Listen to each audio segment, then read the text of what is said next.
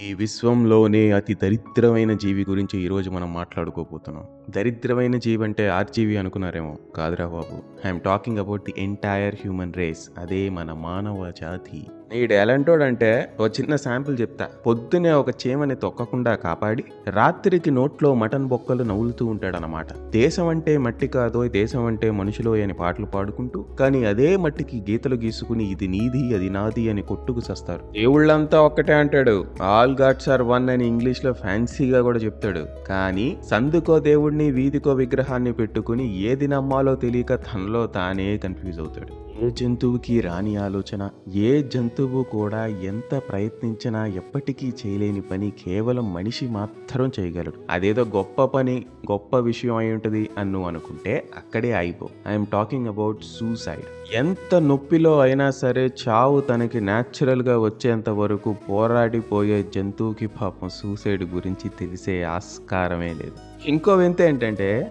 Suicide rates చూస్తే అన్నీ బాగున్నవాడు అన్ని అవయవాలు బాగున్నాడే ముందు సూసైడ్ చేసుకుంటున్నాడు. బతకండ్రా అని మనుషుల్ని పుట్టిస్తే కళ్ళు చెవులు ముక్కు నోరు మూతి గడ్డం అన్నీ ఉన్నా అన్నీ బాగున్నా పైకి కనిపించని ఆ మనసు బాగోక ఆత్మహత్య చేసుకుంటున్నారు మళ్ళీ ఆత్మహత్య చేసుకోవడానికి కూడా పలు రకాల ఆప్షన్స్ని కనుక్కున్నారు. ఉరేసుకోవచ్చు పాయిజన్ తాగొచ్చు సైనైడ్ మింగొచ్చు అబ్బో చేతులు కోసుకోవడం కాళ్ళు కోసుకోవడం ఓ ఇదో పెద్ద లిస్టులేండి ఇకపోతే mental stress BP ulcer acidity gas cancer కడ్రాయర్ అని పాపం బతికే ఆ కొన్నేళ్ళలో ఇన్ని ఇబ్బందులు. అందరూ మనుషులే అన్న విషయం ఈడికి తెలుసు. అందరికీ ఉండే అదే కళ్ళు ముక్కు మూతి ముడ్డి ఈడికి ఉంటాయి. కానీ బ్లాక్ వర్సెస్ వైట్ అని వేరు చేసుకుని కొట్టుకు సావడంలో వాళ్ళకు ఒక కిక్కు. తెల్ల తోల్ని చూస్తే సొల్లు కారుస్తాడు నల్ల తోల్ని చూస్తే నవ్వుతాడు. వీడికి చంపడం లేదా చావడం అంటే సరదా. కోడినో మేకనో చంపడం అనుకుంటున్నారేమో కాదు. వీళ్ళ జాతిని వీళ్ళే చంపుకోవడానికి బో అండ్ ఆరోస్ నుంచి టెక్నాలజీ అండ్ సైన్స్ పుణ్యమా అని pistols rifles machine guns grenades missiles nuclear weapons atom bombs అని రకరకాలుగా క్రియేటివ్గా ఒకళ్ళొకళ్ళని ఎలా చంపుకోవచ్చని world war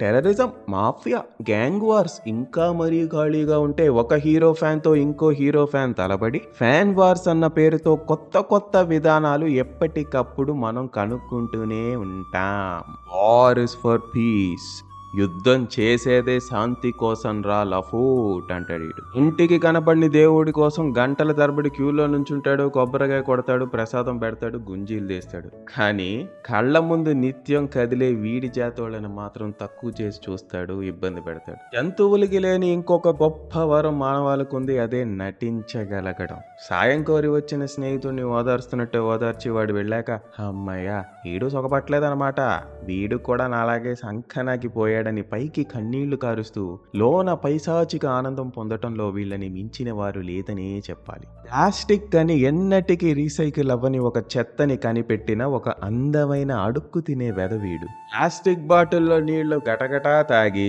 ఆ ఎక్కువ తాగడం వల్ల వచ్చే వచ్చని బోనస్ కింద అదే సముద్రంలో పోసి ఆ బాటిల్ని అక్కడ పడదొబ్బి ఇంటికెళ్ళి ఫ్యాన్ వేసుకుని హాయిగా పడుకునే రకం ఈడు. కానీ ఈడు పడదొబ్బిన బాటిల్ ఏ డాల్ఫిన్ గొంతులోకో చేప గొంతులోకో వెళ్ళి ఆ ఆ ప్లాస్టిక్ బాటిల్స్ వల్ల వాటర్ అంతా కంటామినేట్ అయ్యి అక్కడ ఉన్న సీ లైఫ్ అంతా అంతరించిపోతుంటే దీనికి నువ్వేరా కారణం లఫూట్ అని ఆడిని నిలదీస్తే అప్పుడు వాడి సమాధానం వాటి చావుకి నాకు ఏంటండి బాబు సంబంధం? నేనేమన్నా మింగమని చెప్పానా లేదా డాల్ఫిన్ నోరు తెరిచి బలవంతంగా బాటిల్ లోపల పెట్టానా? అని నైస్గా తప్పించుకుంటాడు. సింపుల్గా చెప్పాలంటే సేవ్ ట్రీస్ అని పేపర్ మీద రాసి పోస్టర్ అంటించే రకాలు వీళ్ళు. అబో ఇలా చెప్పుకుంటూ పోతే ఈ వింత జీవుల మీద ఎన్ని గ్రంథాలు రాసి రాసినా సరిపోవు. ఎన్ని యుగాలు కూర్చుని డిస్కషన్ పెట్టినా తరగని కాంటెంట్ని ఇచ్చే సబ్జెక్టు మన మనవాళ్ళు నా దృష్టిలో దేవుడు అనేవాడు నిజంగా ఈ భూమి మీద అన్ని జీవుల్ని గనక సృష్టించుంటే ఆ క్రియేటర్ చేసిన ఒక biggest experimental failure are humans.